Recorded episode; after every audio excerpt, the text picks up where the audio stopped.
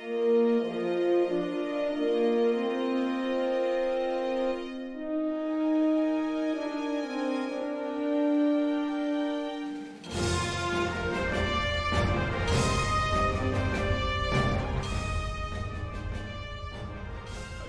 to talk about threat today, everybody. But Jim, you were starting to talk, and, and, I thought that this picture behind me was Modiphius, but you were saying something totally different.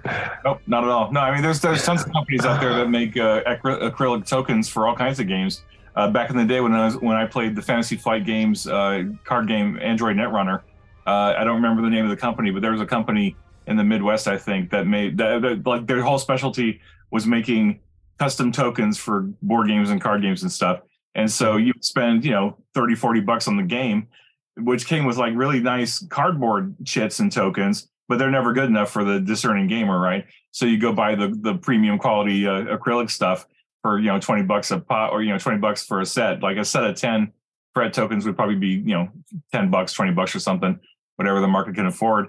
And uh, and you so you level up your game by getting the cool swag that is all third party stuff, right? And yeah. it's legal because like those are those are perfectly legal because there's no Star Trek uh, stuff on them at all. There's no copyright infringement. Uh, it's just it just looks thematically similar to Star Trek because it looks like they they vaguely have a little bit of a LCARS look and feel on the yeah. threat tokens, and uh, I guess those are determination in the the ovals there. And uh, they kind of sort of harken to the UFP flag, but they're not really. yeah, so, I mean, they, they, they're probably clearly. I recognize them as uh, STA tokens right off the bat. So uh, yeah. Uh, yeah, I mean, if you have the if you have the machinery and the time, you know, go ahead create a cottage industry and uh, support your local fr- friendly games and uh, and and see what you can do. Well, well, we know at Star Trek Adventures and and I know continuing conversations, we are all about the creativity of the fans, which is really getting the game even more and more popular. Just to get started today, because we have an amazing guest with us and we have an amazing topic today, which was my favorite concept mechanics of the game. I'm Michael Dismuke. I'm a freelance writer for Star Trek Adventures uh, RPG. In fact, today, I know this isn't going to air for another month, but I had an, uh, a module, my very first module come out called Eight Layers Deep. Go check it out at modiphius.com. Uh, this is my very first module. I had PDF mission briefs before, but this is my first module, which makes me super happy. Um, and so, uh, Jim, you want to introduce yourself? Yes, this is my first one, man. I've had mission briefs. I've done game master's guide, player's guide, uh, Utopia Planitia, but I've never done a full standalone module. Oh, all right. Well, hey, well, congratulations then. I'm not going to take anything away from it. I just, I'm mystified because I thought for sure you'd at least done done a, a, mission already. I know you did a couple of mission brief packs, but uh, no, I had been begging and scraping at your door and crying tears and pleading, and then finally I broke you down clearly not hard enough, apparently. anyway, hey everybody, I'm Jim Johnson. I'm the uh, project manager and line editor for the Star Trek Adventures RPG, published by Modiphius Entertainment. Low these many years, co-host on this here show with uh, Michael. Low these sixty uh, something plus episodes now, going well into year two now, having fun. And uh, we got two great guests with us tonight. So without more ado, I'll have them introduce themselves. Uh, let's start with uh, Al.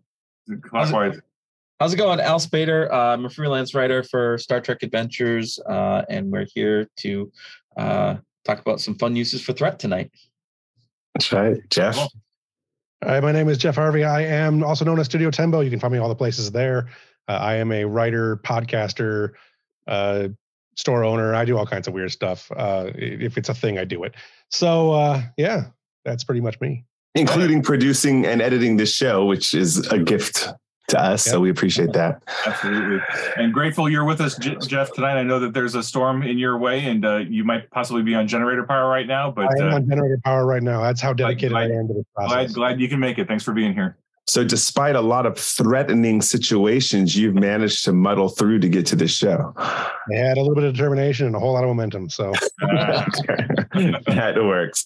All right. For those of you who don't know, um, in case this is your first uh, show tuning in about anything Star Trek Adventures, threat is a mechanic in the game wherein, based on dice rolls and or characters trying to push the limit in the game, the game master accrues threat. Threat can then be used in order to manipulate the story in the game master's favor, which usually means, of course, making things harder for your heroes to make it through. It is my favorite mechanic of the game. Um, and we'll be talking about it tonight. For those of you who already know how to play the game, we're hoping that you actually see some new tips and tricks in order to get more out of threat and really use it to pull the creativity out of your players, including those who are maybe hesitant to give you threat. Uh, I got to ask Jeff, Al, Jim, have you met people who are threat averse, characters who are threat averse, and how does that affect the game?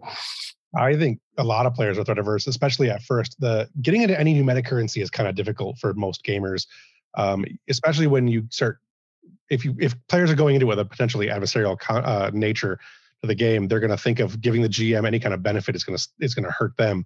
Um, but I think once you start spending threat and they start spending their their momentum and you start getting those meta currencies rolling, it really loosens everybody up and they start seeing that it's really not that bad and just the tension can add more fun. Um, but it does require a certain level of trust in your game master to be able to get to that point. Yes, Al. Yeah, I, yeah, I I would agree with that. Um, I think that uh, you know people coming from other games might be uh, a, a, me versus the gm perspective.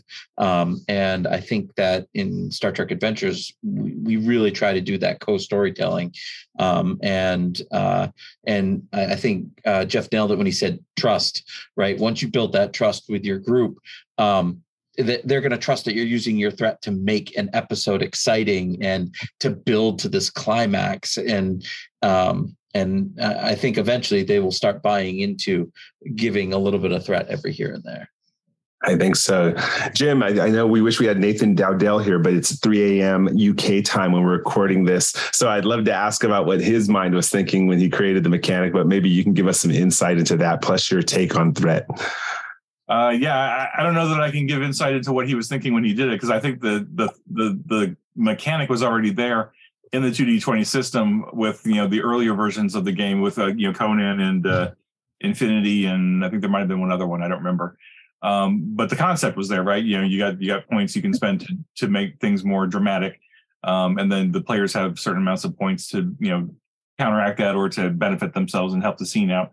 Um, I, I, really like the threat mechanic. I, I think um, now just listening to you guys, I'm like, oh gosh, maybe threat's the wrong word for it, right? Maybe just calling it threat creates that immediate adversarial like like tension, right? Where where, where players like, oh, I don't want to give the GM threat points. That's scary. But if you call it like you know drama points or uh, um, you know something that's more thematically fitting, maybe Star Trek, but maybe uh, like just the fact that Star Trek Adventures really is a a role playing game based on a TV show based on a setting, right? So I mean, you're playing a TV show on the, at the table. You know, we got the scene economy, right? And so I almost wonder if maybe just changing the terminology of threat to something else. No, I'm going to push. I'm going to push back because I can't tell you. No, I'm going to push back because I can't tell you how advantageous and pleasurable it is watching them squirm as threat builds up. It is the natural tension of a TV show and movie, in my opinion. Just the yeah, foreboding. I think that's just a difference of opinion, though, because I think I've, I've read enough stuff online from players new to the game that are terrified of giving the game master any points of threat because they're convinced, and this is harkening to what we were talking about uh, earlier, they're they're terrified that the the game master is going to screw them, right? And and do the, big aha moment. You know, you bust open the door and like, oh, there's you know ten creatures or whatever. And and, and I hear this comment from game masters all the time who are like, why do I need threat? I just have GM fiat. I can do what I want. I can screw the players over if I want to or not want to. And it's like, well, that's not really what threat's for. It's it's to keep things on a on a, on a certain balance so that you're not screwing the players over and that the players have some agency and the players can have that confidence going into the game that the that the game master is not just going to put the screws to them right and it, i mean it fascinates me when when game masters I, know you've done it michael when game mm-hmm. masters talk about having 40 50 60 points of threat in their pool i'm like why aren't you spending it why, the fish gets sure. bigger the fish gets bigger i know but like I, I, just there are certain game masters out there that i read i read their stuff on social media and i'm like i'm never i'm never going to tell someone that they're playing the game wrong but but you can play the game in a way that the game the, the designers didn't really you know build for or or, or intend like yeah. using seven or eight difficulty level tasks and challenges that's like that's really pushing the the edge of the of the intention of the game but that's that's a, no let's let's actually talk about that because we need to talk about that i think this this yeah. this game i think this is the one let's let's face the, the the controversy and give people some tips they can use, including game masters on how to use it best. I'm actually going to pass it over. Um, I know Jeff runs a game consistently, uh, Star Trek Endeavor, and. Uh, uh uh, Europa, so many out there. Europa, sorry, Star Trek Europa, and I know Al runs a game, but he also plays in my game. So I'm actually going to let Al go first because um, not to pat myself on the back, but we talk about threat a lot in our game and we use it in very creative ways. So I just kind of want to get your take, Al, first on how does the game master do it so that threat doesn't become like what Jim described, where people are using it as a as a free for all to get their way. I hate game masters who want to get their way and use threat for that way. So maybe you can talk about your experience and what you've seen work and not work. So uh, yeah, so um, with threat, uh, I think uh, like we were talking about earlier about building that le- level of trust, and this is kind of built into the game uh, so that uh, the players see that you aren't just dropping stuff in their laps willy nilly, right? This is part of the game mechanics and things that uh, you can do. And um, as a player, uh, I always just give to threat all the time because I think it makes for a more interesting story later on. Uh, if we're talking about like the the three act um, episodes, um, then you want to reach a climax at some point, right? Um, usually that comes at the end of Act Two, uh, beginning of Act Three, uh, and I think that once that uh, threat has been uh, built up or used appropriately, it really makes for an exciting finish to an episode. Um, so I've seen uh, threat used. Uh, my favorite way to see it used is on like scene traits, um, because scene traits are interesting because they kind of linger around for um, an entire scene uh, and can make certain tasks more challenging based off of what you're trying to do. So it really pushes you as a player to think outside the box to mm-hmm. figure out okay, can I get around this by trying something different, um, and, and, so on and so forth. Uh, so I think that um, you know, as a GM, I like to use threat to do those type of things, like give them options. Um, yes, this way might be more challenging if you want to try it, uh, but uh, if you can think your way around this or come up with another uh, uh, direction or path to take, um, you know, that just like makes you feel so much more fulfilled when you figure that out.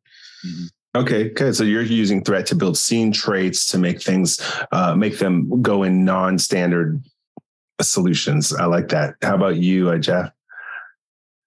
Um, I struggled with threat for a long time. I came from a system that had a similar mechanic. The Fantasy Flight Star Wars had a similar trait that was uh, the Force could flip it back and forth. You, if you used a Force point, a dark side point or whatever, it would give the GM a, an advantage, and if the players did it, it would give the players an advantage.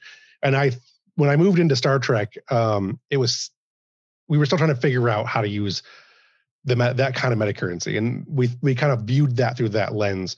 Um, but as we've played more, um, I've come to the realization that uh, I'm a GM who tends to just um, here's the difficulty, here's what's going on in the scene, um, and I don't need threat to do the additional stuff. But I use threat to kind of um, turn the t- like drop in uh, twists and turns, and or like that Klingon. Uh, you're fighting him, and he pulls out his mek'leth, and it's uh, slightly better than normal mek'leth. So I can do whatever. I can I can make the scene slightly slightly more frightening um, or slightly more dangerous to the characters. Um, I use it a lot in Starship Combat, um, but I don't necessarily use it the way I think the, it was originally intended. And some of that comes from the fact that my players struggled for a long time to to generate threat. Um, we've really moved past that in the second season of Europa. Uh, the character who plays my captain, or the the player who plays the captain, uh, his name is Jack. He's really keen on giving threat in almost every scene because he, he wants the to, to make the cha- the scenes more challenging. So he's buying momentum by providing threat, and then I'm counter using that threat to either bring in more enemies or uh, add complications into the scene, much like what Al's talking about. But I usually don't do them for whole scenes. I do it more for like this action, this council is going to explode and cause more damage or something along those lines. So um, honestly, we still struggle a little bit to use threat. I think the way it's intended to be used, but the way we use it, I think, really fits our narrative very well. Yeah. I think that's where we land too. I'll use it to create gated challenges, linear challenges, extended tasks. Um, I use or reversals. I, that's one of my favorite mechanics. Is uh, dun dun dun scene ending based off of reversal, and then I ask the characters, okay, how did you get out of that situation? What was the outcome? Was anyone unconscious? You know, um, again, using it narratively, not to punish the players. Um, pile on the complications so that my creative players also don't take the easy route. Maybe I have to mess up transporters. Maybe I have to make it so shuttles won't function. Okay, now figure it out. Just so that I get out of the boring, you know, redundant solutions to everything is where I use threat. I think my primary use for it is actually raising the complication range because um, I find complications to be much more narratively compelling for the, the way the way we tell stories, and I find that to be the only way to to to create that increased um, complication range without making it seem like I'm just doing it to punish players or to make it too complicated for everybody. Mm-hmm. Yeah, I don't want to be arbitrary. I mean, my last thing to say to that, and then Jim, you go on. But uh, for instance, we recently had an energy band hit somebody, and then I was like, "Well, how much damage is it going to do?" I don't want to be arbitrary, so I said, "You know, I'm spending five threat to say it's a five CD roll, and I'll use it in that way so that they say, okay, he's using the threat appropriately. There's a lot of threat there. It makes sense, but they're seeing me use it to to infuse the game mechanics. Yeah, I like you, Michael. I like to use uh, I like to use threat for reversals. I think reversals is a really fun mechanic, and uh, I think um, like especially at the beginning of episodes when I want to throw a twist at the players early on, and, and like that you know pre pre music teaser kind of uh, hook kind of thing. I'll just I'll just hoard my threat and hang on to it because like you, you start with a certain amount of threat at the beginning of an episode, right?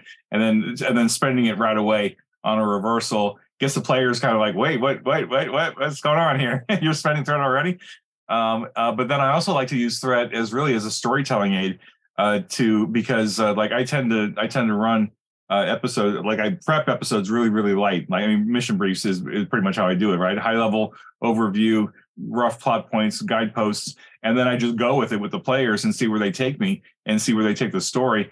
And and having threat on hand allows me to kind of like adapt what I'm doing, adapt the narrative to what they're doing, so that I'm I'm really enabling them because like I mean they're going to tell you what the story is that they want to tell just by the actions that they're taking and the directions that they're going, and I can use I can spend threat strategically to either throw some adversaries in their way or to change the complication range or to add some new complication, you know, add some texture to the storytelling. And uh, and then it feels like a surprise, right? But uh, because I'm listening to them and I'm trying to stay half a step ahead of them, like planning out where things are going. Uh, I think I think I just love the fact that threat enables that uh, and keeps me honest, right? It's not me with GM fiat doing, oh, I'm just going to make up shit and uh, and the players will just have to deal with it um, it's actually keeping me honest, and the players know that, and that really, really builds the trust between the player and the and the game master because they know they're in for a cool ride, and and and we're collaboratively telling a cool Star Trek story, right?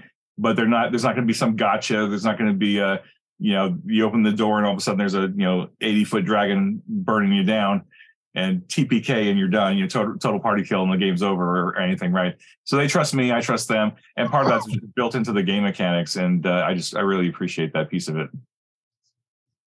One thing that I try to do when I'm using threat is to I don't want to uh, immediately negate something that uh, the players just accomplished. Yeah. I try to spend my threat beforehand. I'm thinking on like an extended uh, task, for example. Um, I've seen uh, GMs uh, spend threat to like add additional work to the work track mm-hmm. after someone just succeeded in removing five work and i'm like uh, they they just had a success let them let them have that success don't just take it away from them like if you want more add more before they mm-hmm. roll you know what i mean or mm-hmm. um, if you want to increase the resistance of your extended task do that before they roll their dice not after they've already gotten their success uh, even though in theory the the rules say that you can do it at any time uh, just give the players a chance to feel that success um, and, and, don't just take it right away from them immediately. Like that i think is one way that you can uh, kind of uh, make that trust kind of like separate a little bit and then players will be more worried to give you threat in the future. Yeah yeah, yeah. let your let your let your players be heroes let your player characters be heroes. And uh and and you know if your if your entire story hinges on an extended task succeeding or failing, then you you probably might might want to consider rethinking your story a little bit to to like because like you know sometimes players will blaze through a through an extended task and have a really lucky set of dice rolls or something, and that extended task will be like much easier than you had intended it to be, and just arbitrarily making it more difficult is just. I, I feel like it's a cheat. really honest, honestly, you know, you know, put your put your novel aside for now, and and let the players help you build something even cooler than you could have imagined. Right. One of the things I find a lot of players do is they tend to refuse to do tasks or or try to avoid doing any tasks that they're not optimized for. Um, and one of the things you can do with threat is is try to take away some of that optimization. You can either mm-hmm. um, change the circumstances so they have to roll a, a, stat that maybe they wouldn't be otherwise uh, their primary, or just raising the difficulty uh, beforehand so they know it's going to be tougher. Uh, I know a lot of players uh, in most games, not just Star Trek, but tend to not want to do anything that their character isn't exactly perfect at. Like, I don't have a five in this stat. I, you know, the other guy should do this. Um, and I think that when you have a chance to have these failures, when there's any tension, uh, I think that's what creates a, a, more interesting story. And threat can be a good way to to make sure that players don't get caught in that mentality of if I don't have a five in this, I'm or they're going to try it, but you can change it. I'm like, you can change it up so that you're no longer getting the stat that had a five. You're using one that's got a three or a two or whatever in it, and makes it a little bit more challenging and more interesting for the players. I think.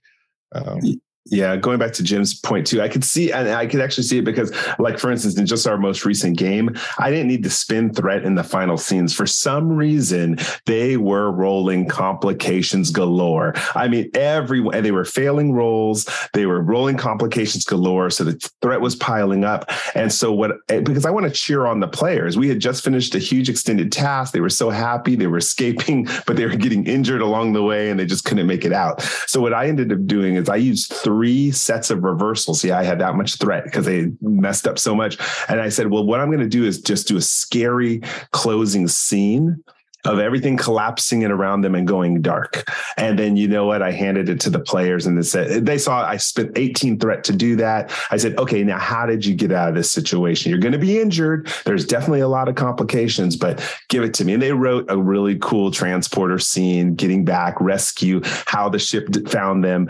And, and it just made a really good end. So to your point, Jim, is I wasn't using it against them. I was in a sense almost using it for them to get them out of a bad spot they couldn't get out of with dice rolls.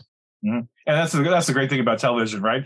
I mean, you, you you get the characters into a horrible situation, you fade to black, and then you come back to it, and it's, it's a whole new scene, and you got you get to explain what happened. They, they did that tons of times on uh, on on Star Trek, right? Where like you know something horrible happens in the in the teaser, and then you cut, you get the you get the theme music, you get the crawl, and then you in Act One, everything's different. Like, whoa, what happened? Why are the characters all like uh, one of the time travel episodes, right? Where uh, there's that that time loop and uh, everything went, you know, everything reset, right? Everything reset, and you're like, wait, what's going on here? And it's like that's a great way to use a reversal. Is like, oh, they're in a bad situation, they're having a, a, crappy day rolling dice, right? Give them a reversal, change the direction of everything, and and uh, and, and go from there. So uh, I, I think um, um, I, am curious. I, mean, it sounds like I, I know what you're probably going to say collectively, but uh, I find that spending momentum and threat really, really increases the creativity of everybody at the table. Because like I really try to encourage my players, if you're going to spend momentum or, or I'm going to spend threat, I want you to come up with something narratively that's explaining why you're doing that. Don't just say I'm going to spend, you know, two momentum to buy another dice. Like what's the what's happening with your character that makes them more effective or more potentially effective or whatever. So I'm, I'm just curious, where where have you found that you know spending you know these mechanics have you know improved or or not improved your uh, your group's creativity? I can speak. I'll just speak real quickly. I know that if they create an advantage, there I make them explain narratively what what they're doing and what you, what did they use around them to to do this? Um, and, and, that makes it so that this just not uh, this blank advantage that counters my complications they actually have to wrap into the story. And then that gives me an element to attack meaning i can spin threat to break it later. Whatever they came up with um, i now narratively have the responsibility to say why it why it broke. And the reason why that's important is because if they create an advantage and they or I, I create a complication or a trait and they can't neither of us can narratively explain why that's gone. It's just there and they have to work around it. Um, you know, it's not just a constant battle of destroying each other's advantages and complications. It's about talking about the story and creating the picture. Yeah, yeah, I think that that's an easy um, pit to fall into, especially if you are doing traits with your momentum and your threat. Is to just the the going back and forth of I create, you destroy, I create, you destroy. Like uh, I think that the the uh, when you are doing this properly, the narrative is the one that's dictating, you know, what the complications are or what the traits are. Um, and, and, I think that the players have to get creative. Uh, like if you use threat to say the transporters are down, or you know, um, all of a sudden your tricorders aren't working. Like, um, and and the the narrative way that uh, the players de- deal with that is always way more fulfilling than just you know um, just blanket taking it away from them. You know what I mean? Yeah, we never in in many of my games we never have any mechanic that doesn't have a narrative function. Um, if if you use a threat or you use momentum or you use determination, you have to have a mechanic a, a narrative reason for it. You have to describe it, otherwise you can't use it. Um, the same thing is true of like you know if you can justify using these attributes and or this skill and attribute combination, if you can justify it narratively, I'm go I'm game for it. I don't care what it is. Um, so that that's kind of been always the way we do it. So I like when I use threat, a lot of times it's to uh, enhance the negatives for just to give the players one more thing to overcome, right? Just one more obstacle, um, one more objective, that kind of thing. And it's always narrative. Like there's another guard, there's another lock on that door, there's uh, an inbound ship, communications are down, whatever it happens to be. Um, but there's always a narrative reason for my use of threat. There's always a narrative reason for their use of momentum. Um, it's never arbitrary in my games. Uh, and there always is a consequence for the use of any currency, meta, meta or otherwise, uh, be it you know what your what skills you're rolling. There's a potential failure if you're using if you're trying to do transporters, and you somehow manage to do sensors and command. I don't know how that would work, but you did. You you managed to come up with a narrative reason for that. The the consequences that could come or could arise from that are going to be tied to that narrative, um, uh, that narrative design that you put in there. You you that you you convince me that's going to work here's the complication and the threat is going to be consistent with that um, that narrative and i think that's essential for what makes any game great but i think it's what makes star trek kind of unique is that you can do anything with anything as long as you're being narrative yeah, and don't get me wrong, I love using threat to sh- make sure that they don't underestimate a Klingon or an alien that they're meeting. I will add on and give that alien a 5D hand right at the first strike just to make sure they have a respect for the character. Now, I may not use it everyone, but I want to make sure they don't keep walking around like they're, you know, the the the what's the bees honey? Bees knees whatever it is. They need to know that battle and getting into those kind of situations that if they're giving me a lot of threat i'm gonna you know give a 5d roll against them and, and make them think twice uh, before not choosing diplomacy yeah, and and I think that key to that, Michael, is knowing who your players are. Right?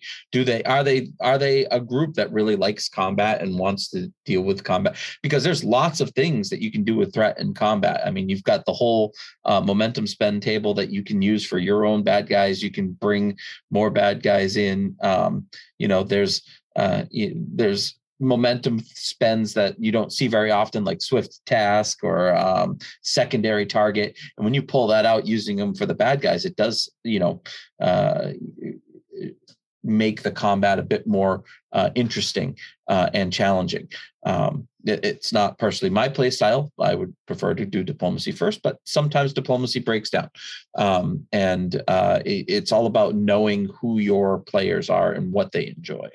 Mm-hmm. So one of my favorite quotes of all time is uh, for when it comes to gaming is players want to be beaten, they want to be pummeled, they want to be hurt, they want to be, you know, bruised and battered, but they want to win at the end. And I think threat's really good for that. It's a quote by John Wick, the creator of uh, 7th Sea and L5R, Legend of Five Rings, um, and it's uh, absolutely true. And I, I like the I like using threat for those kind of things. And and in combat, there's a lot of reasons for it. I think Swift Task is my favorite one. Al was pointing out Swift Task. So how can we get game masters to build trust with their t- with their group to spin more threat if that's the kind of thing? What what are tips you might give? For me, I think the biggest tip that I can give for it is just use it responsibly. being a game master is uh, is a lot of power in the story. Like you can really mess up. It's your job to make sure players have fun, and you can be the sole reason that they don't. Um, so, just being able to read the table and use threat in a way that is keeping players engaged is the best way to to do it. And it, it's not it's not it's it's more intuitive than it sounds, I think. But um, I think when you're playing the game, you can tell when someone's having fun and when they're not. And uh, using your momentum and your threat in that way is is probably the best way to build trust. And eventually they'll figure out that you're not gonna just drop a dragon on them for no reason or have a Borg cube appear every time you've got eight or 12 threat, you know. So just use it wisely with great power. I think I think that um I think that one of the things that you can do as a GM is to really know your uh, the players' characters, um, focuses, talents, um, and values.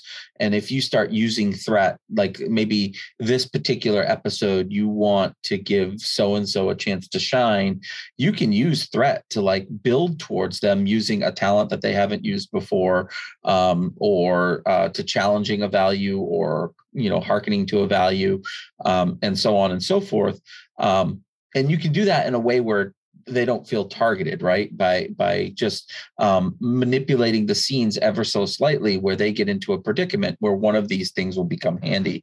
Um, and i think that that is a really good way to show uh, a level of trust uh, to the to the table saying i i did this with my threat uh, so that i could give you an opportunity to sh- use this awesome talent that you've never used before. Um, you know things like that. Uh, and i think that'll help uh, players understand that you're really, you know, you're there beside them. You're not butting heads with them. You're beside them telling the story. You know. Yeah, Jim. Trust building. What do you do? Yeah, I mean, I think uh, I, I don't want to say it harkens to session zero, but like I, I think as a as a game master, you just you have to understand your role, right? Like, like why are you there? You are there to like. It's a lot of work, right? Certainly, it's a lot of work to prepare the session and get get everybody together. You need to be, you know, hopefully kind of a leader mentality or an enabler or facilitator, that kind of, you know, maybe even a teacher to some extent, because you're probably going to be the one who knows the rules better than everybody else. That's just the nature of the beast, right? That's every game. Uh, it's usually the game master, the DM, or whatever who knows the rule book inside and out. And sometimes the players are like, I can't even be bothered to read my character sheet, right? But uh, so they they are looking to you to guide them through this experience that they want to have.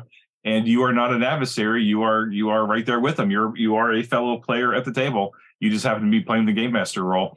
And uh, just just know that you are there to make an awesome experience with them. And and and threat is just one of the tools that you can use to to manipulate the story and manipulate the the circumstances of the game to to tell an even better story uh, with your players, right? And um, that's that's a different approach than a lot of games have, like intentionally. Like I mean, it was baked into the system. Nathan did that intentionally uh, to make this a much more narrative, collaborative kind of storytelling game, as opposed to um, you know, I'm a game master and I'm going to spend six hours figuring out the challenge ratings of these monsters that I want to throw at my players and uh, and their their feats and their abilities and stuff. No, you know, no, not, no knock on D and D or, Pathfinder or whatever, but that's just a very different type of game, right? And it's very easy. I, I, I can see it. Like I, have done my time preparing uh, challenge encounters and sessions and stuff like that, where it's just it's so much work to figure out the math. Like, what? How am I going to challenge these players, these characters, right? And sometimes it works, and sometimes it's too much, and sometimes it's not enough, and it's just really hard to find that balance sometimes.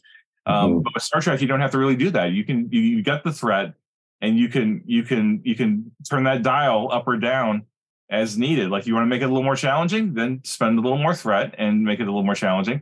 Or if the, players are just having a terrible night with uh, with the dice and they just and like you can and like uh, I think Al was saying, you know, read the room. Like if you can just feel their frustration, like they're not frustrated at you, they're just frustrated that collectively they're having a really hard night.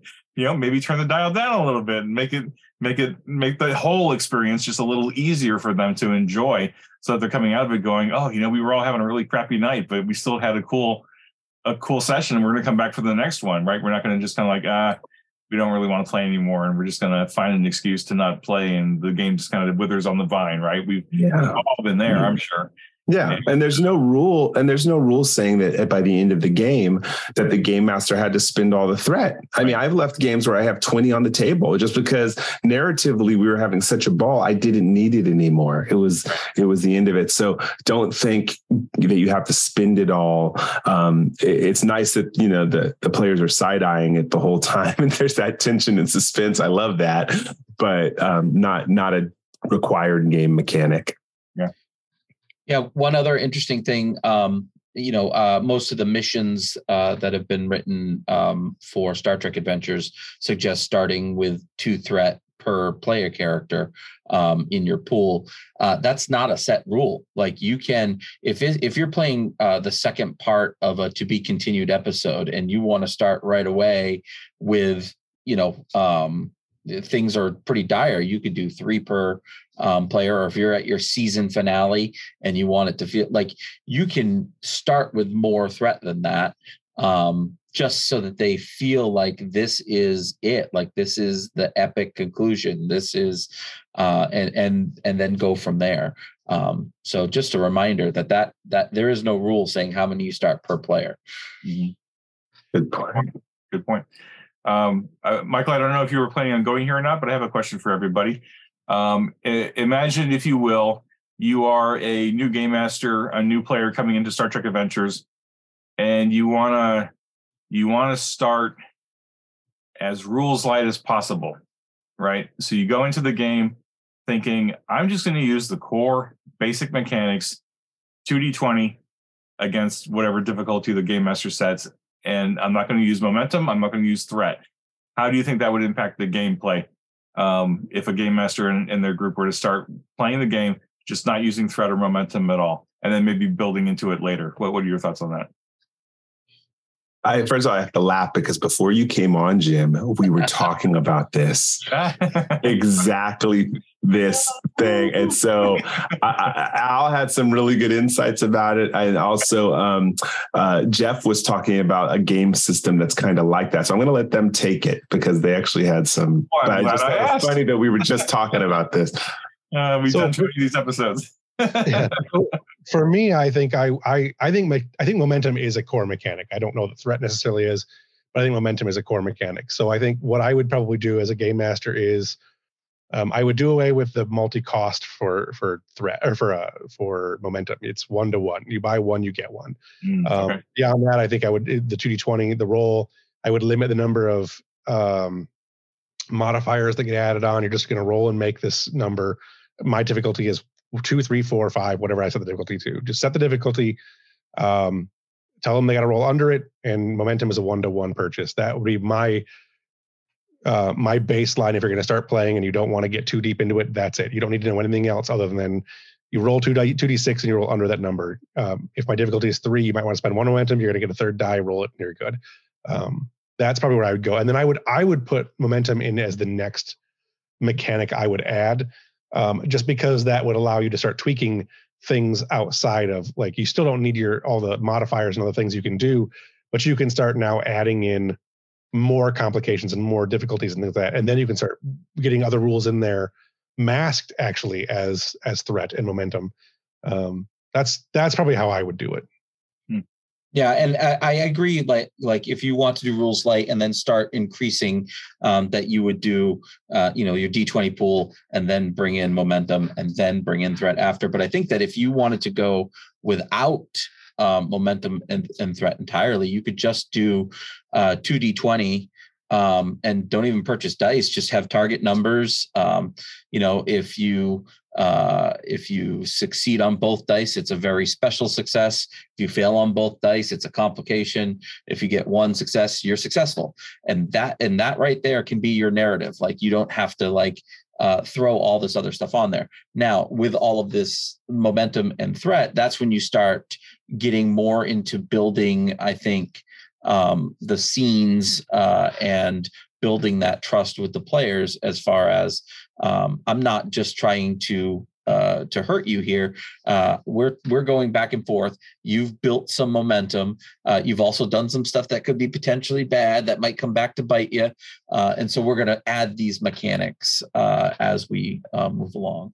Mm-hmm. I, I mean, and again, I play with a very advanced group of players who I only roll the dice just so that they remember we're in a game because they they run scene they'll run a scene with and I'm just a bystander and they're hurting themselves and arguing and creating conflict and and things blowing up. You know, they'll talk about things blowing up. So I could see simplifying the system, Jim, if it was just as simple as roll two two twenty, success fail. Okay, tell us about how badly you failed. And I know that they could take it there. To me, that's kind of the, the creme de la creme of game mastering players because we're really storytellers. And again, we just use the dice just to add suspense and push us creatively. Yeah.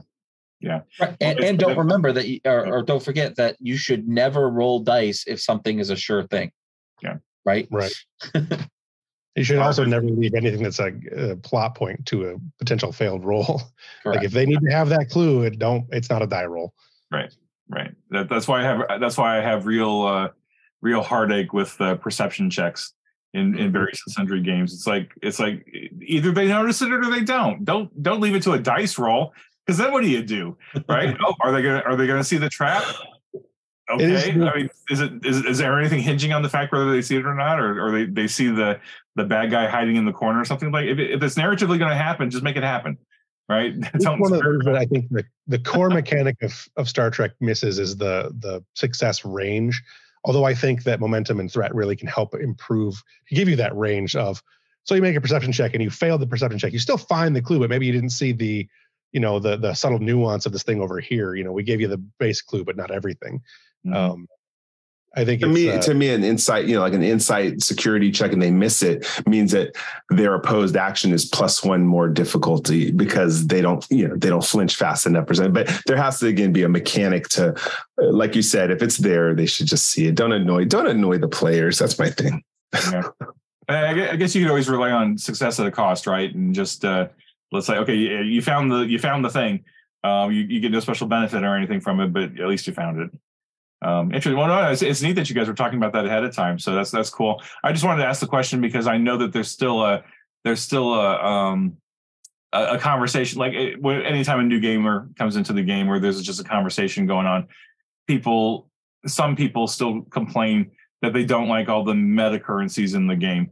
And it's like, well, I mean, you know, you don't have to use them right? They're, not like like the entire game doesn't hinge on the fact that you're using threat or not using threat, and we've talked about that at length. But uh, I, I, don't want new gamers coming into Star Trek Adventures or looking at it thinking that oh, there's all these complicated meta currencies that you have to play. You know, you got determination, you got momentum, you got threat, and oh, I got to figure all this stuff out. Know, I mean, it's not. I think we might not have done a great job of explaining it in the core rulebook, and like I, I can probably acknowledge that because I've heard it for seven years, and uh, I think the, the, the majority ultimately rules. You know, majority wins, I guess. Um, but so uh, you know, there are resources that can help you know explain it better, and hopefully we we've done a, a job of that tonight. In your defense, um, the majority of people who are satisfied with it don't speak up, so you can't necessarily assume that well, the complainers are the majority. that's, that's, that's true for everything, right? Um, but don't be afraid of the mechanics. Don't, don't be afraid of the of the meta currencies. Don't think that they're just not for you or whatever. Like uh, you know, use them to taste and try them out, and if you like them, then keep using them. And, and your players too, especially your players. Like get your player buy-in because if your players love momentum and threat, but you hate it, then you should probably have a conversation with your players and find out what's the what's the sweet spot for your game. Um, anyway. One thing that I've started noticing on some of the digital downloads uh, that have been releasing is some of the writers are putting in uh, sidebars on suggested momentum spends, mm-hmm. and I've heard great feedback um, from the players that that has been uh, very helpful because um, sometimes ad libbing a complication on the fly yeah. is tough. But if you can go and see a table of like four or five things uh, that could potentially go wrong and just go, oh, boom, here we go. Uh, landslide is happening right now. Uh, you know, um, I, I, it, has been a really uh, a good thing, and it sounds like the the players have really been enjoying it. You just yeah, inspired me. I said that would be a really good thing to do for uh, inside bars and stuff to to start having. Here's things you could do with threat in your right. scenes. Well, that I know we write those into the modules now. We're getting that more in the modules, but I'm thinking about do we have imagine if you had a deck of threat cards that you use your threat to purchase and flip just a random encounter to a random a, a random threat. That could be a variation for people who maybe struggle with prompts if if there was a series of generated cards that spin a threat throw this you know or spin oh. your two to create a complication that might be a fun thing and i have a feeling that's on continuing missions somewhere so i'll check even if there wasn't a deck that was just being flipped randomly just having that to be able to look at and have a gm say this is the kind of thing that threat is designed for that would really help um, mm-hmm. i like i like anything that helps gms learn more about what they should be doing or could be doing hmm. it's on a continuing mission. nice. There's a, there's a complication cards that were created by Tony Pie, and it's like a grid of different complications. So you could always have that as a resource, and then dump your threat over there if you had to. Yeah, nice. Yeah, it's always a balancing act, right? Like I, I, I as the project manager, like I really want game masters and players to be creative and, and, and like goose their creativity, and that's why we've been careful about not giving them like tons and tons and tons of random tables and uh, and, and and cards and stuff that they have to have at the table beyond just the core book and their character sheets. Um, especially because there's so many online players now, right? Like uh, to do it to have to be on Discord, right, and doing mostly like a like a fiction narrative. Like what what good's a deck of cards going to do you necessarily? Because nobody can see you, and like the game master might have them, but I just don't know what the value is of that. I mean, someone can certainly tell me. Um, so I guess there's a bouncing point. Like I, I, have been trying to encourage writers to like put in more, like you know, give me give me threat give me threat examples, give me threat ideas. Uh, especially what I really want them to do more is um, like when they when they say, okay, you know, you need to attempt a task. You know, don't just tell me what happens if the task succeeds. Give me some ideas on what happens if they fail, right? Because the game master is going to be like, well, okay, so you failed, but so what? And uh, if the game master is still learning the system or may not be, you know, super creative, they might struggle a little bit and we want to take that struggle away like you were saying jeff. We want to make it easy for the game masters to play this game and or to run this game because we want them to create more game masters so that more people play the game and and uh, and just continue the the love of the game. And um, so yeah I, I, agree. Anything we can do to help. And i think gradually over the years we've gotten better at that in our adventures. It hasn't been consistent i'll, I'll admit that because like I, my writers our writers whatever um, some of them are more comfortable with the system than others right and uh, I can help to a point, but also the the the machine doesn't stop, right? So after a certain point, it's like, okay, we can't stop, we can't keep fussing with this. We've got to go into production and, and get it approved and all that stuff. So there's only so much tweaking that we can do to some of this stuff. Yeah. But they're getting better, I think. I, in my opinion, anyway. I think I think they or not better. Better is a bad term. I think uh, hopefully, and this isn't on me. I don't know that any of you can answer it, but hopefully the adventures are are more useful now than than some of the earlier ones, just in terms of like the tools that we can add into the into the into the manuscript, such as as as someone who uses many of them, uh, I enjoy right now they're evolving more into this could happen and this could happen, this could happen. I feel like I'm taking the puzzle pieces that I want in order to build the game. Really saw that hugely in the Shackleton uh, Expanse book, yeah. where I was like, oh, it's not really telling me a story. I am giving, I've been given all the components to make the story. Yeah.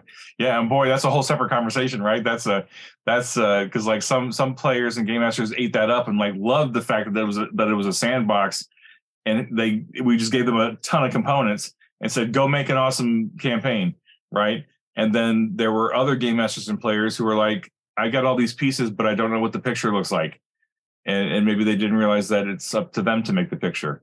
We're giving you the pieces, you you make the picture. We're not telling you. This isn't like uh, you know again no knock on this. This is this isn't keep on the borderlands where you know how the story's going to end right? This is this is this is a little different right?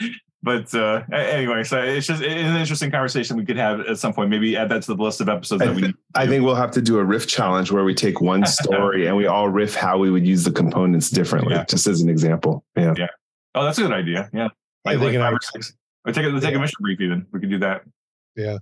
Yeah. The whole the whole idea of how narrative works and how players and game masters interact with narrative is a compelling conversation that is definitely uh, to be had at some point. I think.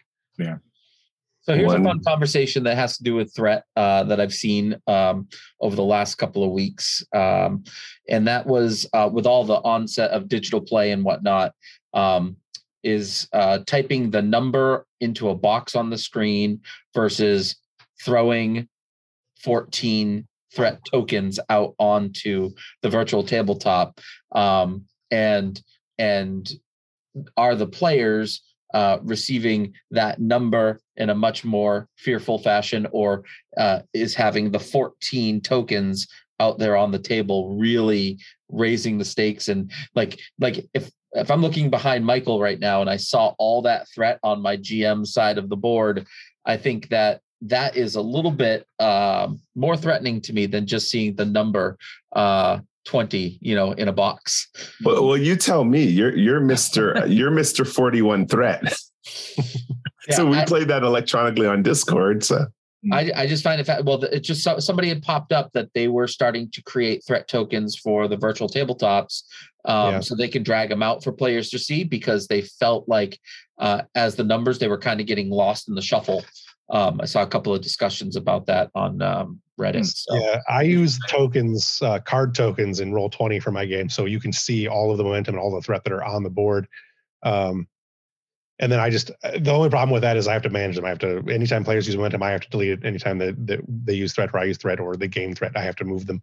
But it's not a highly complicated thing. But I, it does the the seeing that that line of threat border or start, start making its way around the border of the of the the cell um it's definitely intimidating to some players mm-hmm.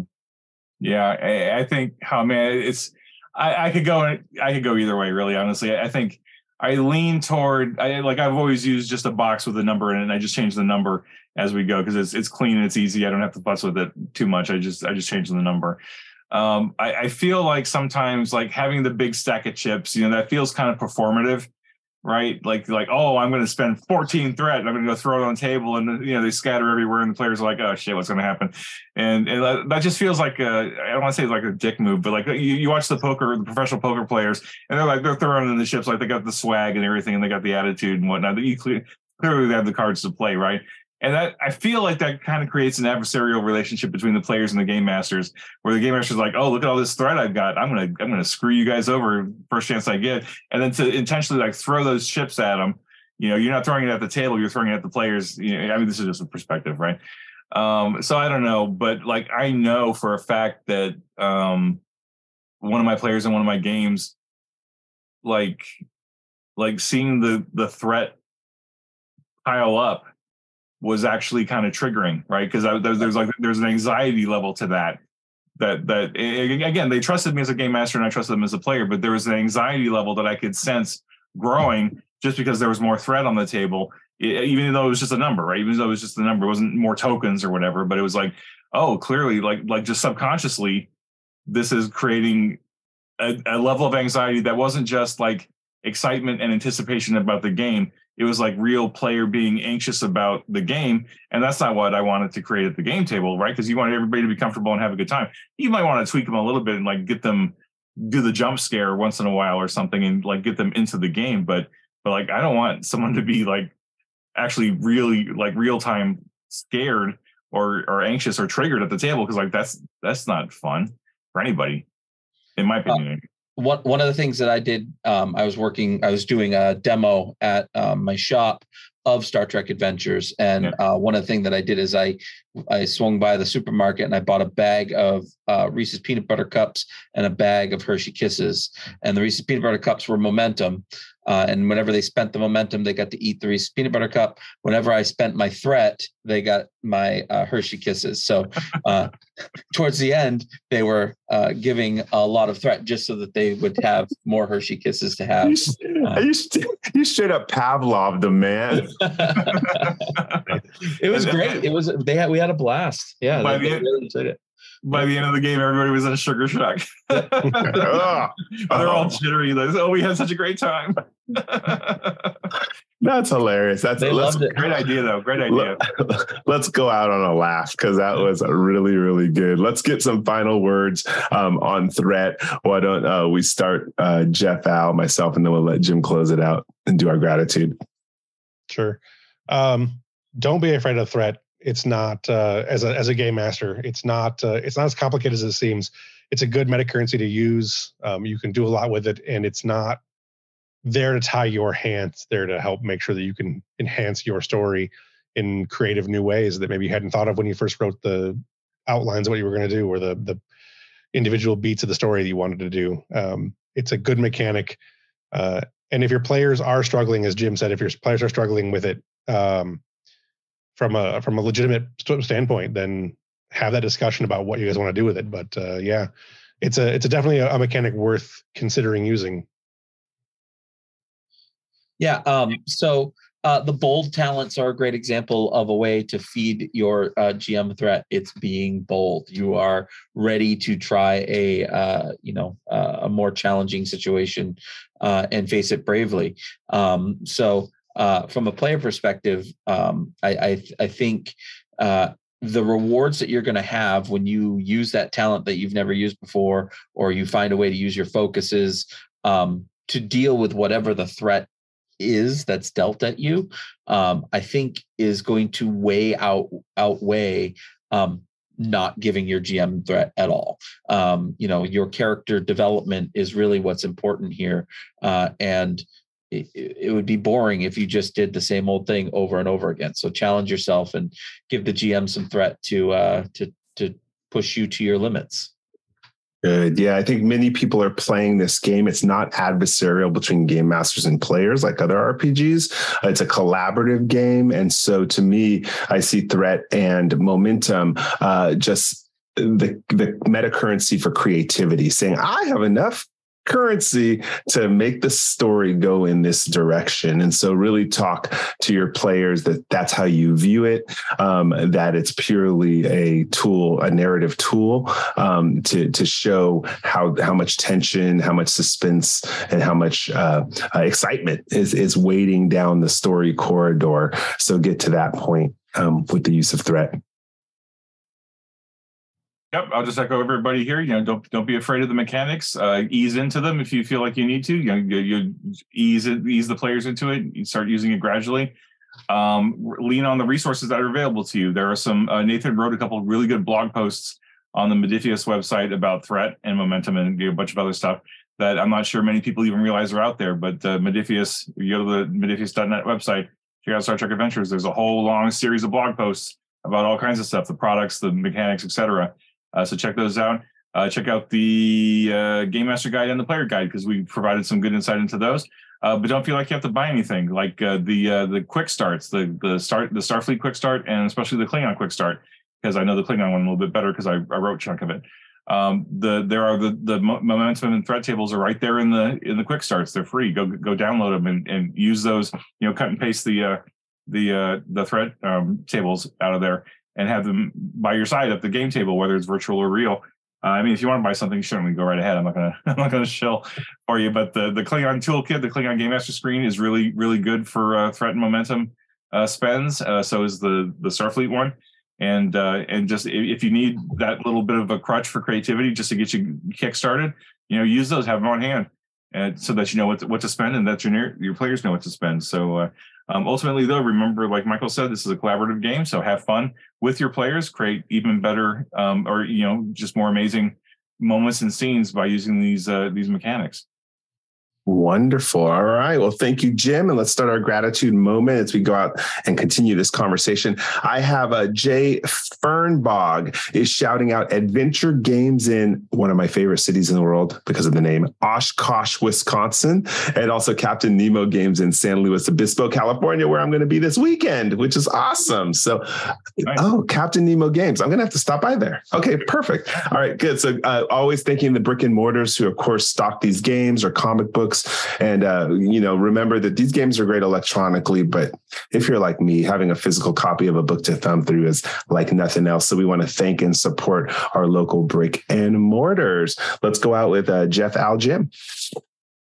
All right. My gratitude for today is going to be the 3D print community. There's a lot of 3D prints that you can get for Star Trek Adventures and other games. And I'm really grateful to Modiphius for actually putting out the 3D print files for a lot of the um, uh, the miniatures and stuff. I think it's great. Uh, my 3D printer is right here and it uh, was printing the other day. It was printing some of the Klingons, so uh, it does a good job. And I, I want to say, uh, as we talked about at the beginning of the show, the uh, the community that does things like these threat tokens that are behind uh, Michael right now.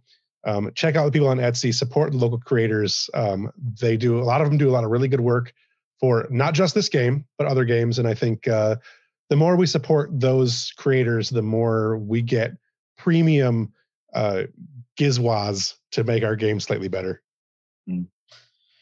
Uh, my thanks goes out to uh, everyone who's currently working on uh, 2D20 system world builders uh, content. Uh, I think we're up to like six or eight um, that have been posted up on uh, DriveThruRPG. Um, and I'm not even going to say names because I'll probably forget who's posted and who hasn't yet. Um, but uh, it's uh, it's really looking pretty cool. Um, and I'm in a couple of forums with a lot of the other world builders, and some of the ideas that are coming out of there are uh, pretty fantastic. So um, thank you, all of you who are creating content uh, for the 2D20 system.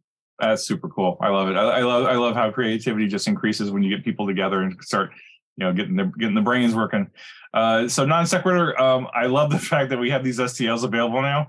Um, so i saw some fan uh, bought the borg miniatures and uh, and and created you know printed one at like 65 mil right? So it wasn't like the 30 32 mils that they that they were originally built in but it was like this is just a gigantic thing. And i'm like oh my god that's so cool. Because it'd be like a little statuette on your shelf or your table or something. It's like oh i want to paint that. Like i'm not much of a minis painter anymore but like seeing that thing at like 65 millimeter it's like oh boy you can really get into the nooks and crannies of the details of that. So i just and i never even imagined that that was possible right? Like, like i knew we wanted to sell the um, the stls at the at the size that they were you know scaled you know intended for but like the, the, the fact that people can use their printers and scale them way way up or way way down. Like i think someone was even talking about doing like a like a 10 mil or something like army mini mini army builder or something of borg just like marching and it's like oh man like like a little 10 mil like the old classic uh, army soldiers or whatever. Uh, so i just i love that this is creating more creativity too anyway. Nothing to do with threat.